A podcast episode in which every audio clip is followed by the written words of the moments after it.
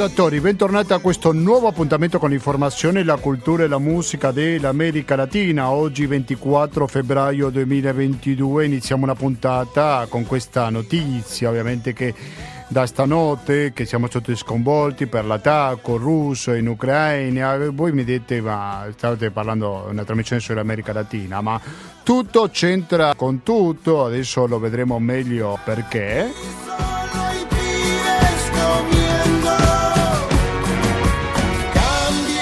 Di fondo c'è la voce di un argentino, come il caso di Leon Gieco, e l'angelo della bicicletta che parla a favore della pace. Nel suo ritornello ripete abbassate le armi che qua ci sono soltanto bambini che mangiano.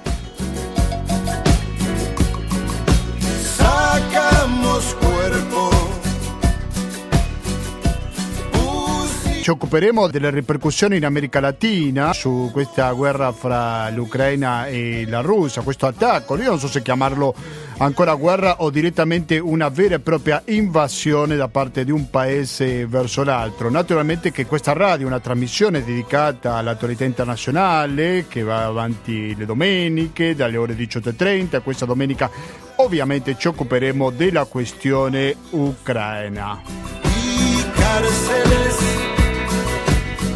Però dicevo, quali sono le ripercussioni? Allora ci sono tanti articoli che sono stati pubblicati, uno di essi è proprio de El Destape, un quotidiano argentino, che ha fatto un po' un'analisi di tutta la regione, di come sta colpendo questa guerra. L'articolo afferma che multilateralismo e diplomazia per la pace e con la sua posizione sul conflitto nell'Europa dell'Est, l'Argentina e non solo ha diritto alla sua dottrina storica in questa zona, ma ha anche preso la guida del più grande blocco del Sud America, quello dei paesi che si impegnano per una soluzione consensuale piuttosto che allinearsi con una delle due parti in guerra, Brasile Brasile, Paraguay, Ecuador e Perù hanno concordato con la posizione espressa dal governo di Alberto Fernandez, mentre che Colombia, Cile e Uruguay si sono schierati con la posizione degli Stati Uniti e il Venezuela, da parte sua, ha ratificato il suo sostegno alla Russia. Nonostante le pressioni di alcuni media e le pressioni esplicita dei leader dell'opposizione affinché l'Argentina si schieri in un conflitto che si svolge a più di 15.000 km dai suoi confini, lasciando da parte la storica neutralità del Palazzo San Martín, Palazzo San Martín sarebbe la Farnesina dell'Argentina, il governo ha deciso di scommettere su un delicato equilibrio tra due partner di cui non può fare a meno i negoziati con il Fondo Monetario Internazionale, di cui Washington ha potere di veto, e la necessità di finanziamenti per opere infrastrutturali e per rafforzare le riserve offerte da Mosca sono altrettanto importanti per il futuro del paese. Ma l'Argentina non è sola in questo atto di equilibrio, la maggior parte degli altri paesi della regione sono allo stesso livello. Il caso più importante è quello del Brasile che anche sotto il governo di Jair Bolsonaro ha preso cautamente una linea simile a quella che viene da Buenos Aires.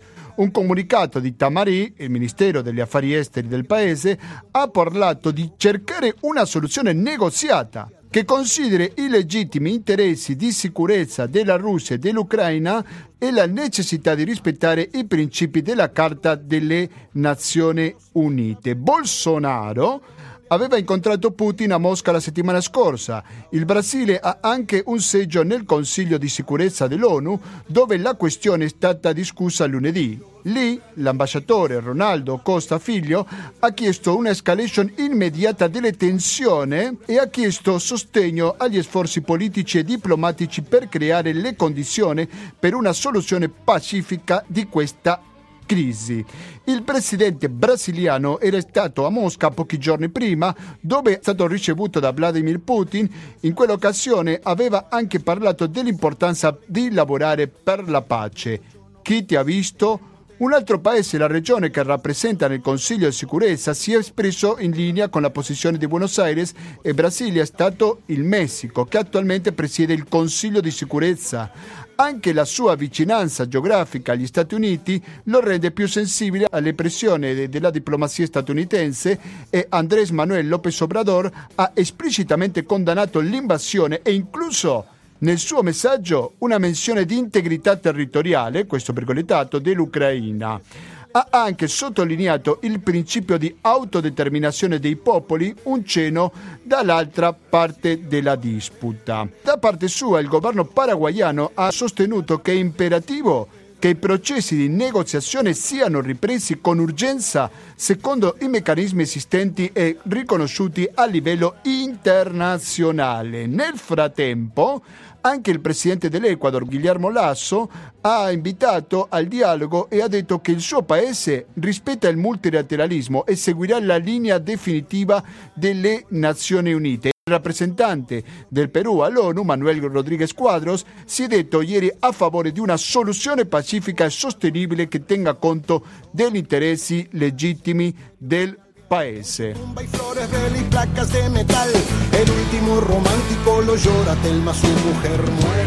L'articolo che abbiamo letto, per una questione di tempo non arriviamo fino alla fine, però lo trovate sul Destape, fa un'analisi della ripercussione in America Latina a proposito di questa guerra. Ricordiamo anche l'importanza che ha la Russia dal punto di vista dello scambio internazionale. Vediamo cosa succede con la Cina, no? che ovviamente ha una presenza ancora più forte sulla regione. A este fuera de la ley, bandidos rurales difíciles. Dunque, sono le 19 e 25 minuti e 26 da questo preciso istante. Non è l'unico argomento di cui si occupa questa edizione di Latinoamericano, perché andremo specificamente in Colombia fra pochissimo, perché in questo paese è stata finalmente una buona notizia, almeno come la penso io e tanti altri. La Corte Suprema di Giustizia ha deciso di depenalizzare l'aborto, quindi che lo può permettere senza che ci sia carcere per nessuno fino alla settimana numero 24. Ma per avere più dettagli adesso vi faccio sentire un altro classico, forse il più conosciuto, di Leon Gieco, sempre che riguarda la pace, non a caso scegliamo questa musica quest'oggi. E quando torniamo saremo in collegamento in diretta con la Colombia. Rimanete all'ascolto di Radio Cooperativa, fra poco torniamo con Latinoamericano. Solo le pido a Dios que el dolor no me sea indiferente, que la reseca muerte no me encuentre vacío y solo sin haber hecho lo suficiente.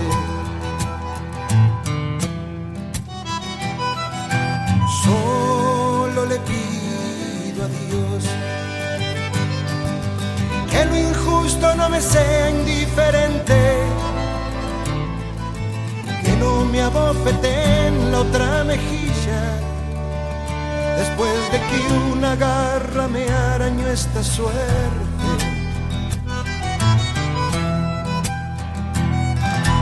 Solo le pido a Dios que la guerra no me sea indiferente es un monstruo grande y pisa fuerte toda la pobre inocencia de la gente. Es un monstruo grande y pisa fuerte toda la pobre inocencia de la gente. E andiamo avanti con questa puntata di Latinoamericano. Se dico Latinoamericano dico 92.7 per il Veneto in genere o il www.radiocooperativa.org per ascoltarci con un'ottima qualità audio dovunque vi troviate. Ecco, e andiamo avanti come anticipavo in apertura di questa puntata con un altro tema che è una buona notizia, perché molte volte, lo devo confessare, spesso parliamo delle notizie non tanto belle che riguardano l'America Latina la bella notizia si tratta che in Colombia finalmente si è depenalizzato l'interruzione della gravidanza fino alla settimana numero 24. Ma per analizzare questo fenomeno e capire meglio di cosa si tratta è che in questo momento siamo in collegamento con Luisa Vélez, storica dell'Università di Antioquia, nel Dipartimento di Medellín. Luisa Vélez, buonasera e benvenuta per la prima volta al Latinoamericano. Bienvenida al Latinoamericano. Muchas gracias. ¿Me escuchas?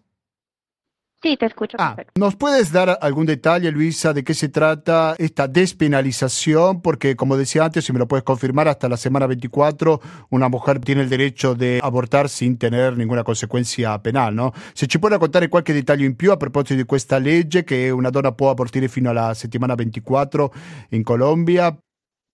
Eh, sí, así es. Eh, bueno, primero que todo, buenas tardes. Eh, muchas gracias por el espacio. Grazie per lo spazio. Eh, sí, o sea, con la despenalización del la aborto hasta depenalizzazione la semana 24, dell'aborto fino alla settimana 24.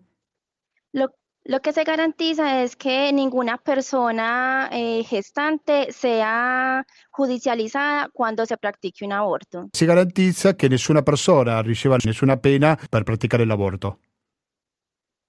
Desde el año 2006 en Colombia habían ya tres causales que, digamos, cubrían o protegían a, a las personas que fueran a abortar. Una ley para proteger a estas personas.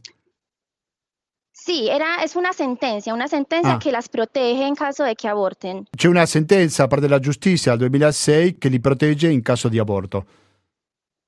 eh, en tres causales, que serían el riesgo de la vida de la madre, Rischio della vita della madre, malformación del feto deformazione del feto y violación. e violazione. Digamos, estas tres causales, digamos, no tenían como una restricción de tiempo, siempre y cuando hubiera como una solicitud con antelación. Se lo chiedevano in anticipo non c'era nessuna penalità.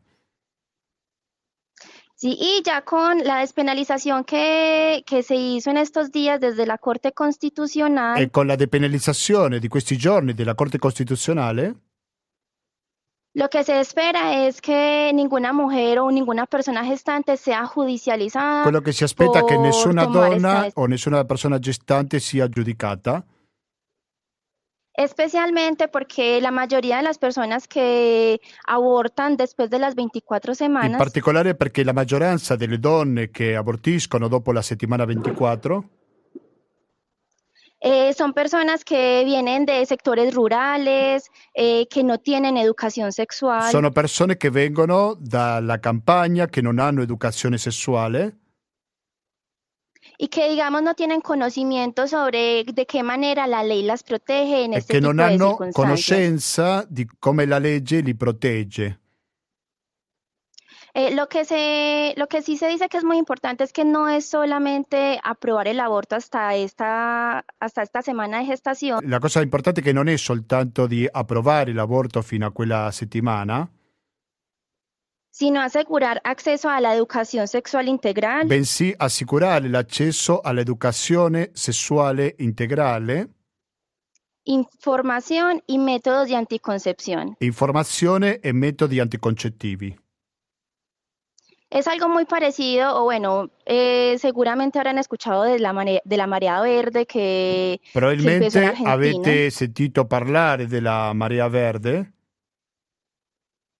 y que una de sus principales consignas era educación sexual para E, decidir. e quindi una delle principali slogan era educazione sessuale per decidere, anticonceptivos para no abortar anticoncezionali per non abortire y aborto legal para no morir. e aborto legale per non morire. Luisa, io vorrei chiederti quanto si è lottato per arrivare a questa decisione da parte della giustizia, eh, se c'è anche un sostegno legale. Quindi yo te quería preguntar, Luisa, cuánto se luchó para llegar a este punto y si también hay un sistema legal, en el sentido que hay una ley que sostenga esta idea de despenalización.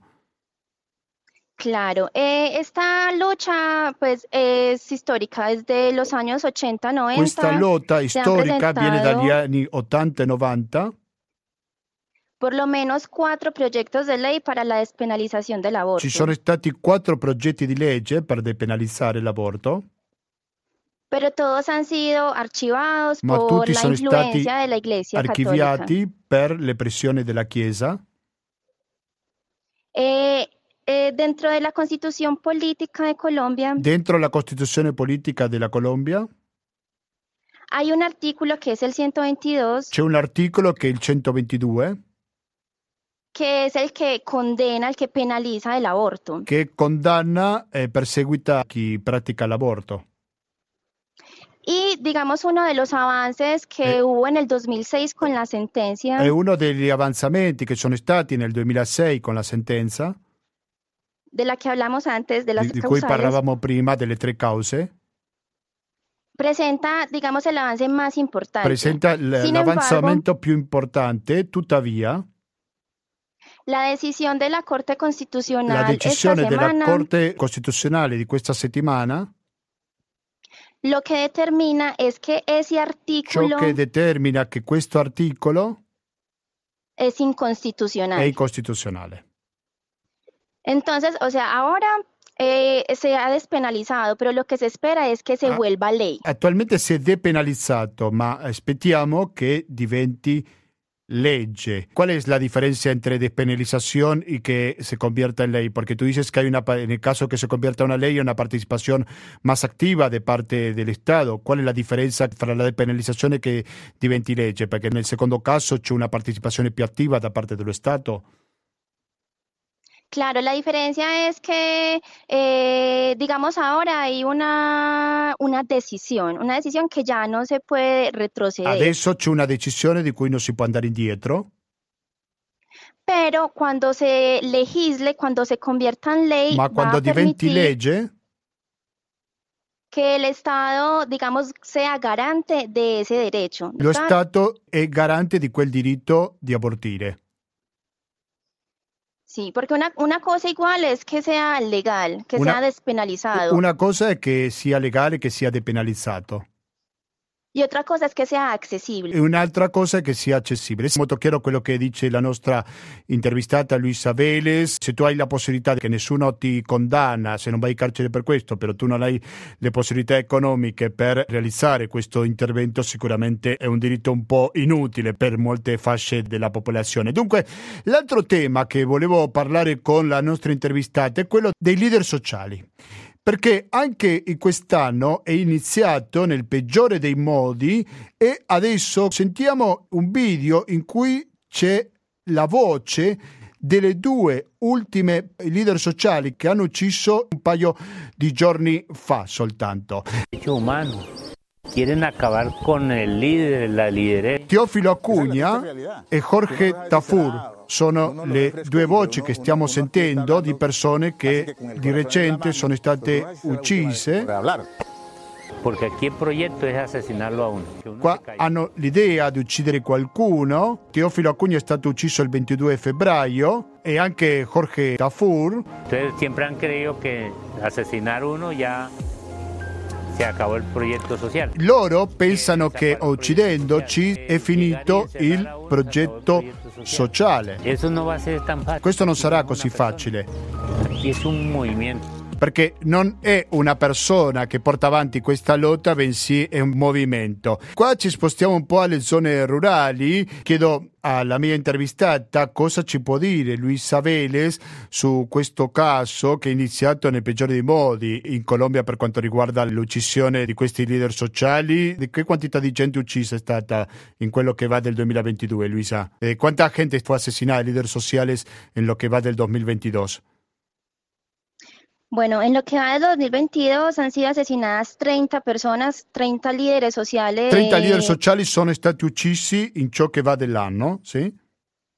Sí, y en lo que va desde la firma de los acuerdos de paz en el 2016 Eh, quindi han sido è- asesinadas Eh, sì, è quello che va dall'accordo di pace del 2016, sono state uccise 1.316 personas. 1316 persone. Quindi questo sta parlando di un accordo di pace fallito, possiamo pensare questo, questo sta parlando di un accordo di pace que ha fallado, podemos decir esto.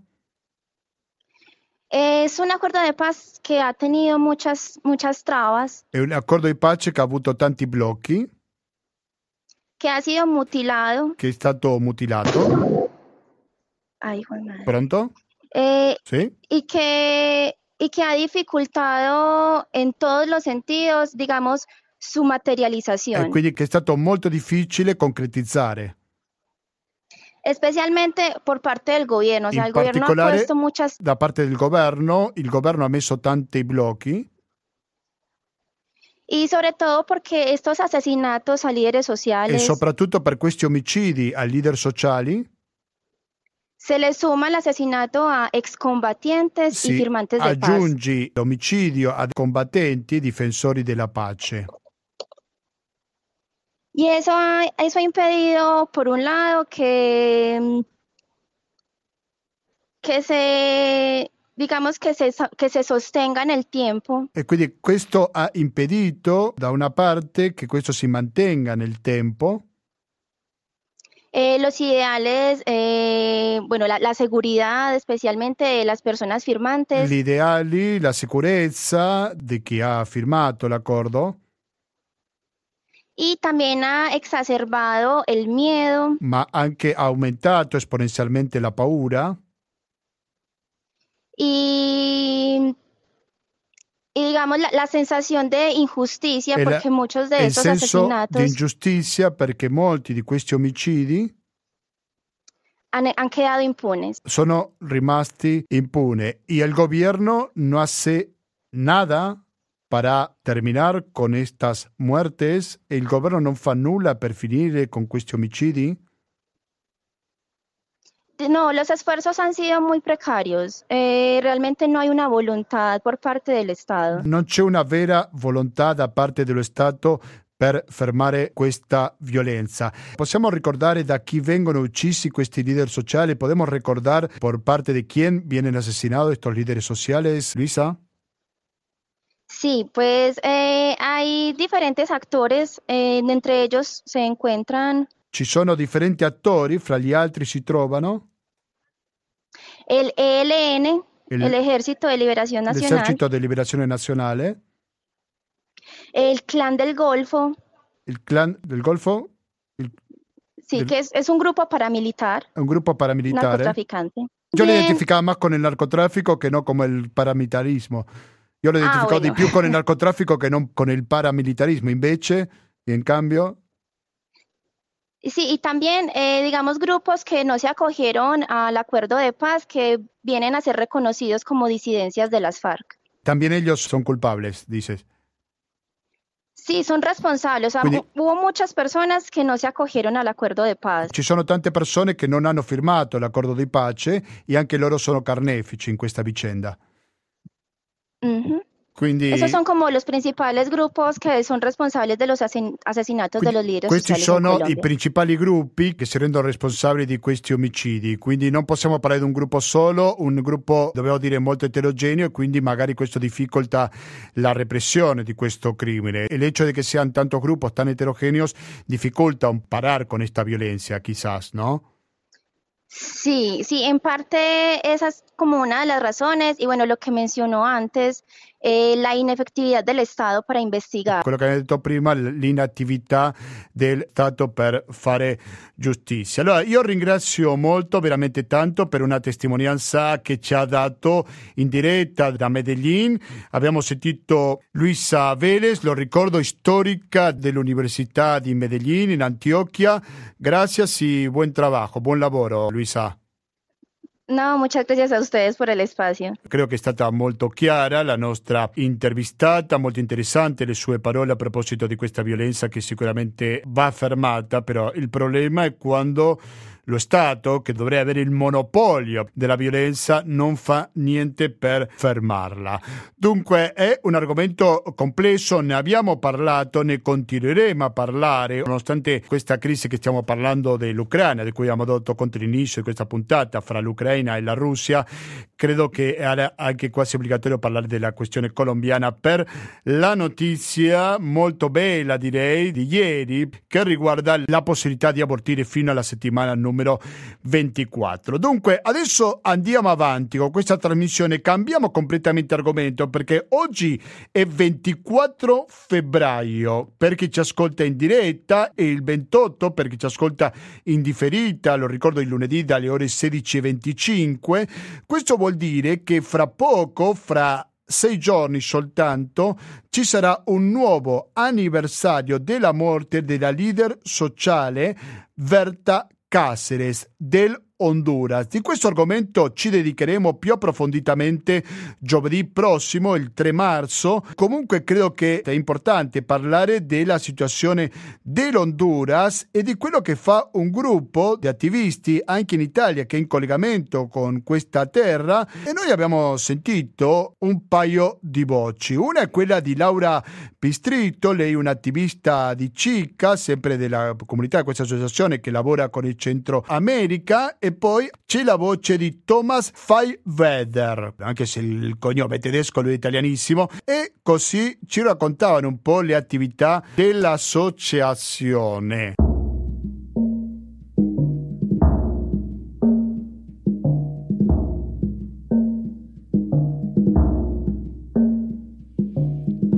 Corre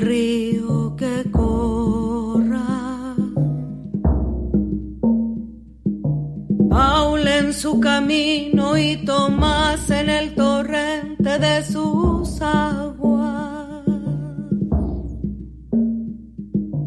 Que corre el río Gualcarque.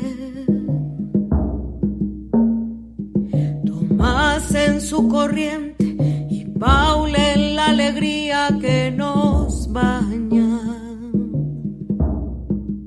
Buonasera a tutte le ascoltatrici, tutti gli ascoltatori di Radio Cooperativa.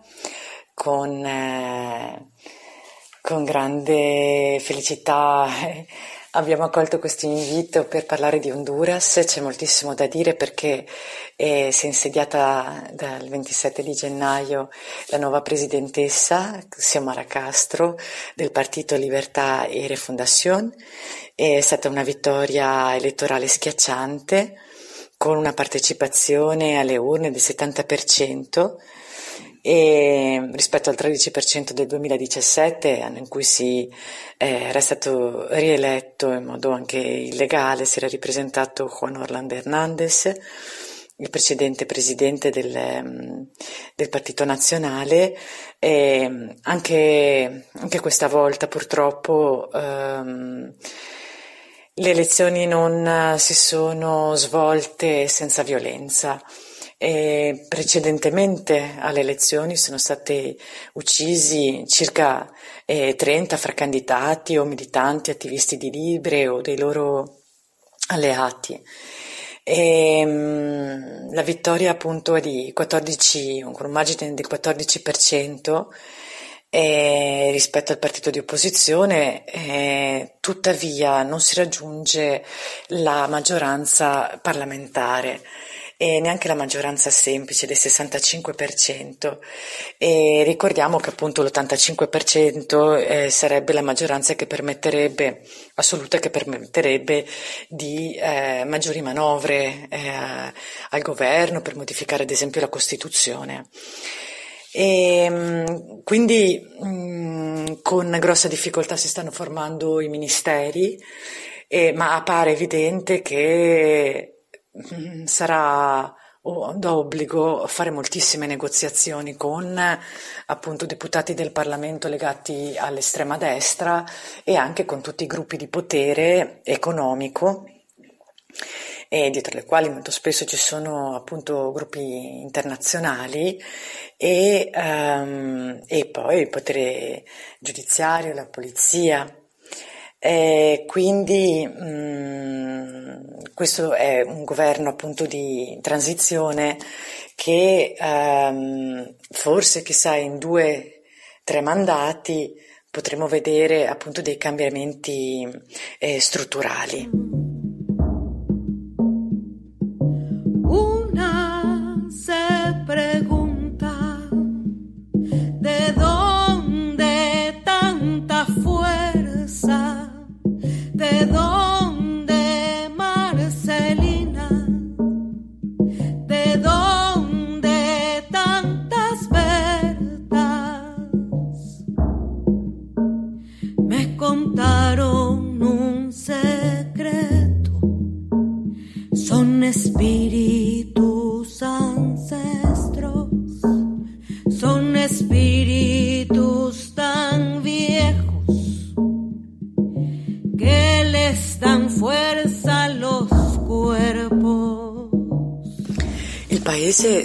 12 anni di narcodittatura, eh, che ha avuto come obiettivo proprio il saccheggio delle risorse del paese e la privatizzazione, e quindi proprio un esperimento eh, neoliberista, di neocolonialista, che ha lasciato un, la maggior parte delle persone in Honduras in una situazione dove la sopravvivenza per moltissime persone è stata difficile o impossibile e infatti abbiamo visto numerose eh, persone eh, lasciare il paese ehm, con le caravane dei migranti eh, che sono partiti un pochino mh, da tutti i territori.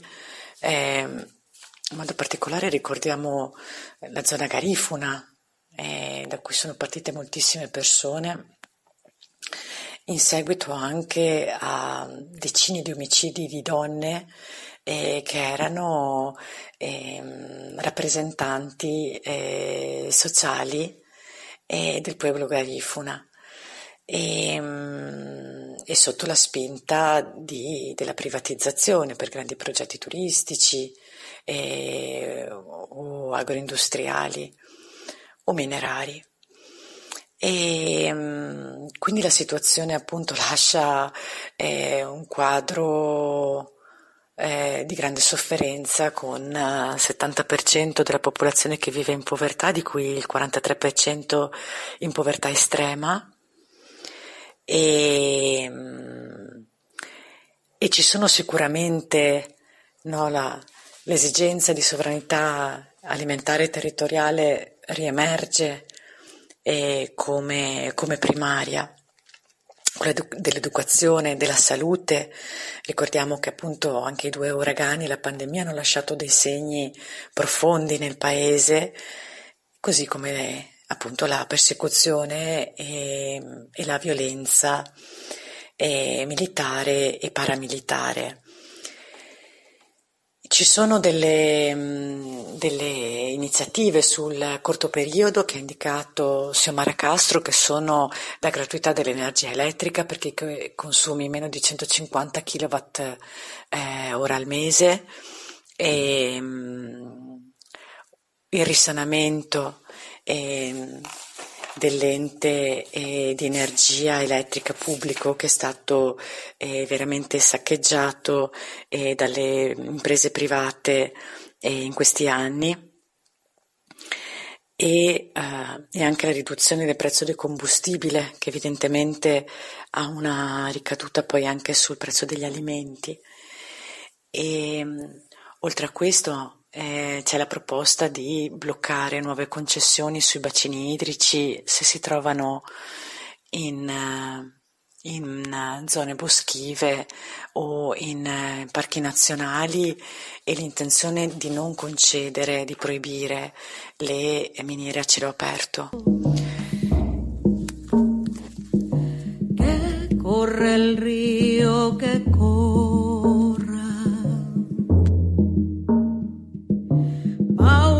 su camino y Tomás en el torrente de sus aguas.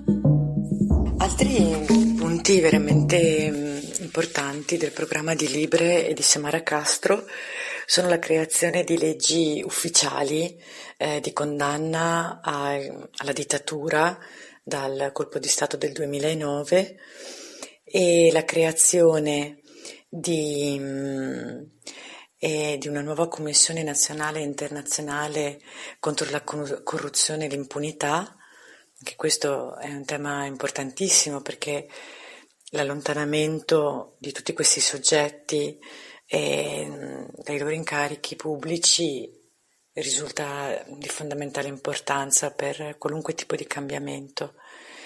E, um, un'altra un altro annuncio importante è stato quello dell'intenzione di abrogare le SEDES, quindi le zone dove sono stati approvati tutti questi eh, mega progetti estrattivi eh, dell'agroindustria, del settore minerario, eh, turistico, che hanno saccheggiato il paese devastandolo eh, dal punto di vista ambientale e sociale, causando appunto l'esproprio eh, illegittimo di territori ancestrali o non ancestrali.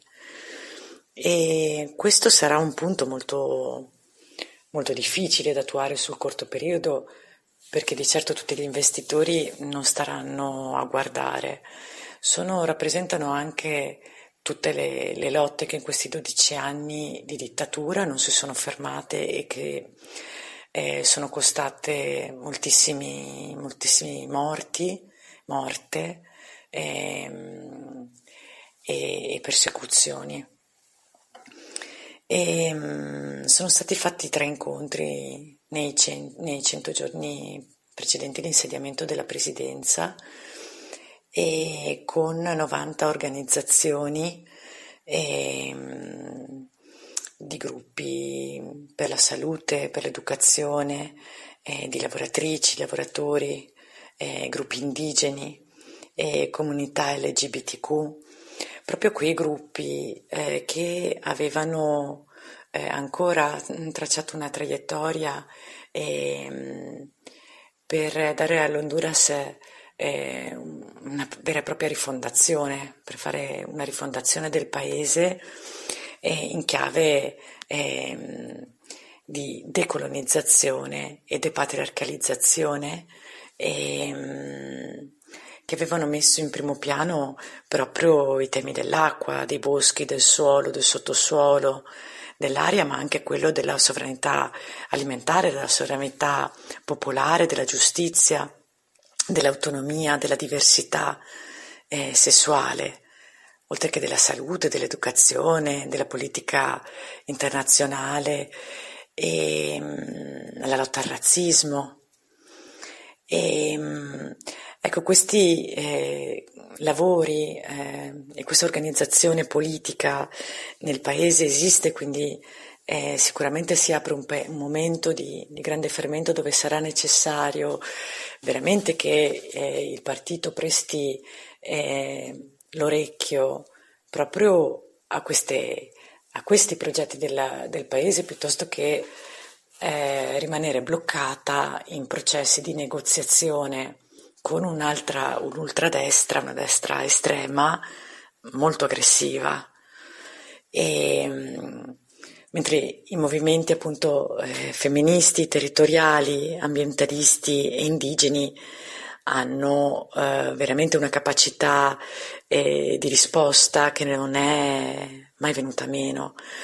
Ad esempio eh, è stato molto interessante il fatto che mh, mm, sembra eh, che abbia aperto un po' la via per questo, la ministra eh, dei diritti umani che è, è Natalie Rocche, è una storica che ha anche collaborato con la Resistenza, una donna che recentemente ha proprio deciso di mettere il suo corpo, di frapporsi fra le forze eh, armate e, mm, e, le comunità che stavano eh, recuperando eh, dei territori durante uno sgombero.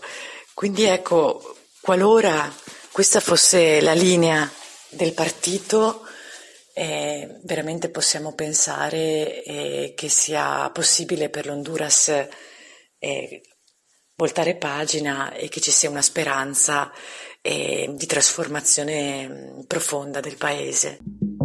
Che corre il rio che corra.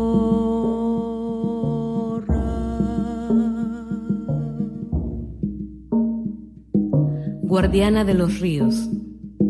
Compita. Berta. Que arrecie su esperanza sobre el mundo. Que corre el río Hualcar el río cual carque que corra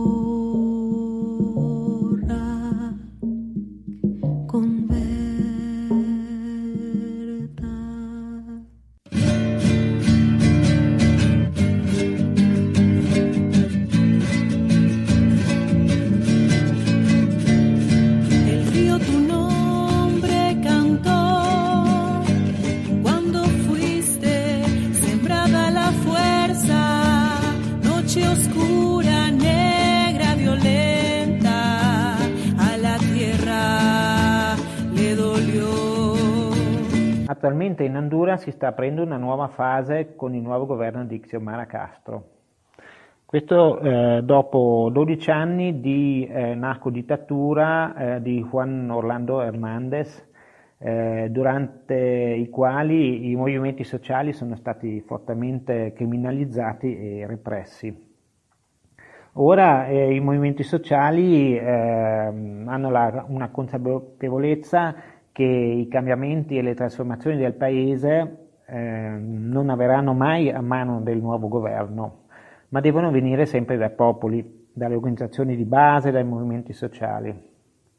E, secondo il parere del Copin, quello di Xiomara Castro sarà un governo di transizione che non sarà in grado di generare tutte le trasformazioni che richiede il Paese.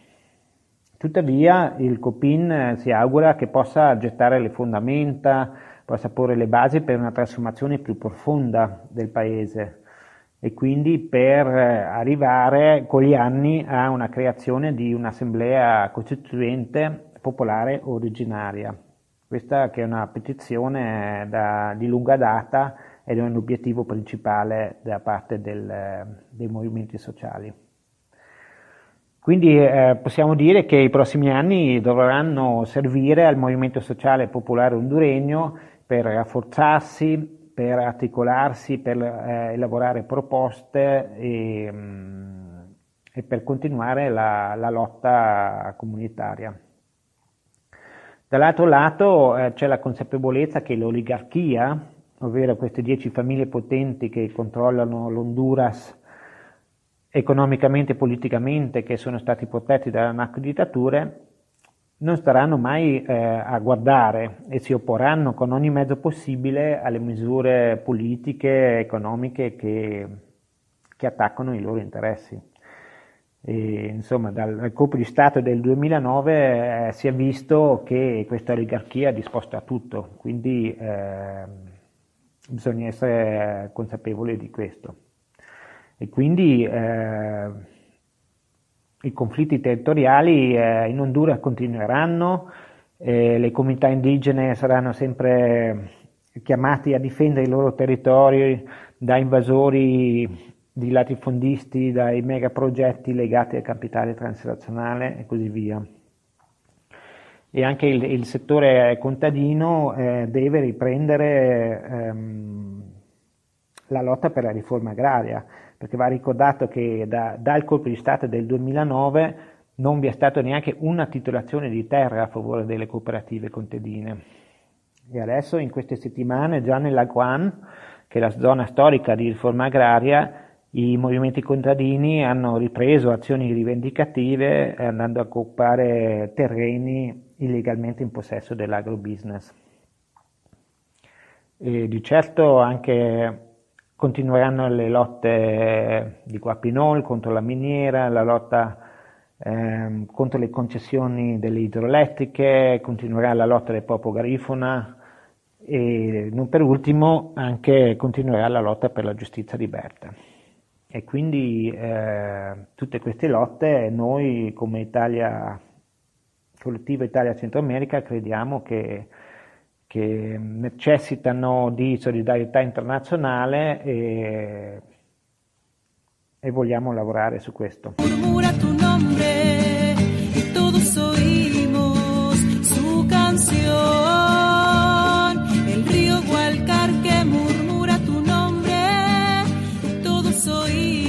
Cica da vent'anni eh, abbiamo lavorato per eh, avere una presenza di eh, attivisti, di osservatori internazionali in Honduras ehm, che andavano a vivere nelle zone di conflitte, nelle comunità o indigene o contadine. Eh, questo lavoro è stato fatto assieme alle organizzazioni come i Copini, il Movimento di Zacate Grande, i movimenti contadini e a, al centro di diritti umani, il COFADE. Eh, negli ultimi anni comunque eh, questa presenza era venuta meno in quanto eh, dallo stesso governo eh, di Juan Orlando ehm, gli osservatori internazionali sono stati criminalizzati ed anche espulsi dal eh, paese. Invece ora con questa nuova fase crediamo che sarà possibile riprendere questo lavoro eh, di solidarietà internazionale e, mm, e quindi eh, facciamo un appello per chi fosse interessato di passare più mesi eh, in Honduras eh, vivendo e collaborando eh, con movimenti sociali ehm, può contattarci. Abbiamo appena sentito la voce di Thomas Feiweider e prima quella di Laura Pistrito, erano due attivisti, CICA è questa associazione che lavora con il Centro America, naturalmente dall'Italia.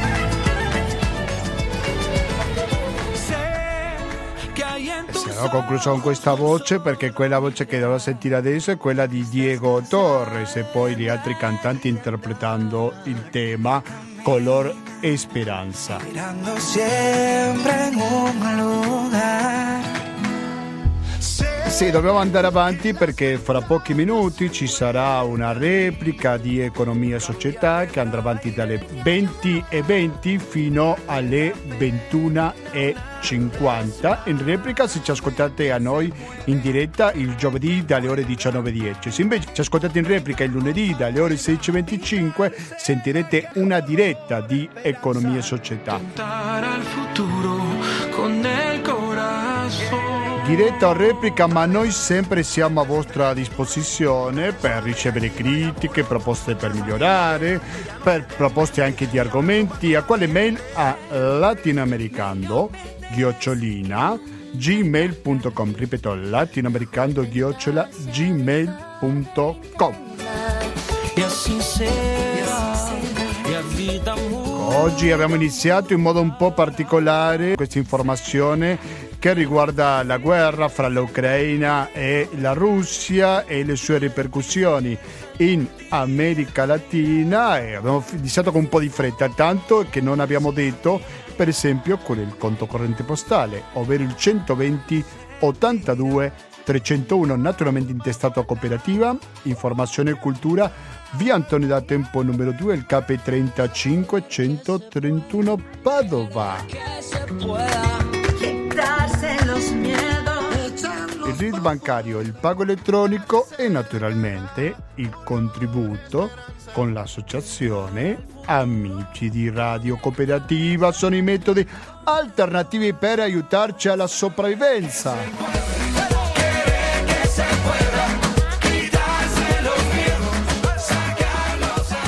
Vi ricordo che Radio Cooperativa a domenica dalle ore 18.30 una finestra aperta sull'attualità internazionale e naturalmente questa domenica ci occuperemo della questione ucraina con gli ultimi aggiornamenti che avremo in quel momento.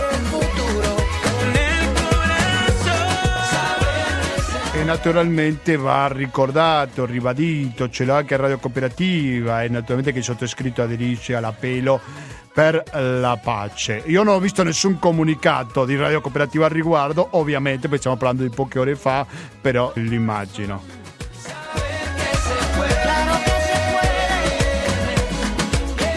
Quindi continuate all'ascolto di Radio Cooperativa. Da Gustavo Claros, grazie e alla prossima.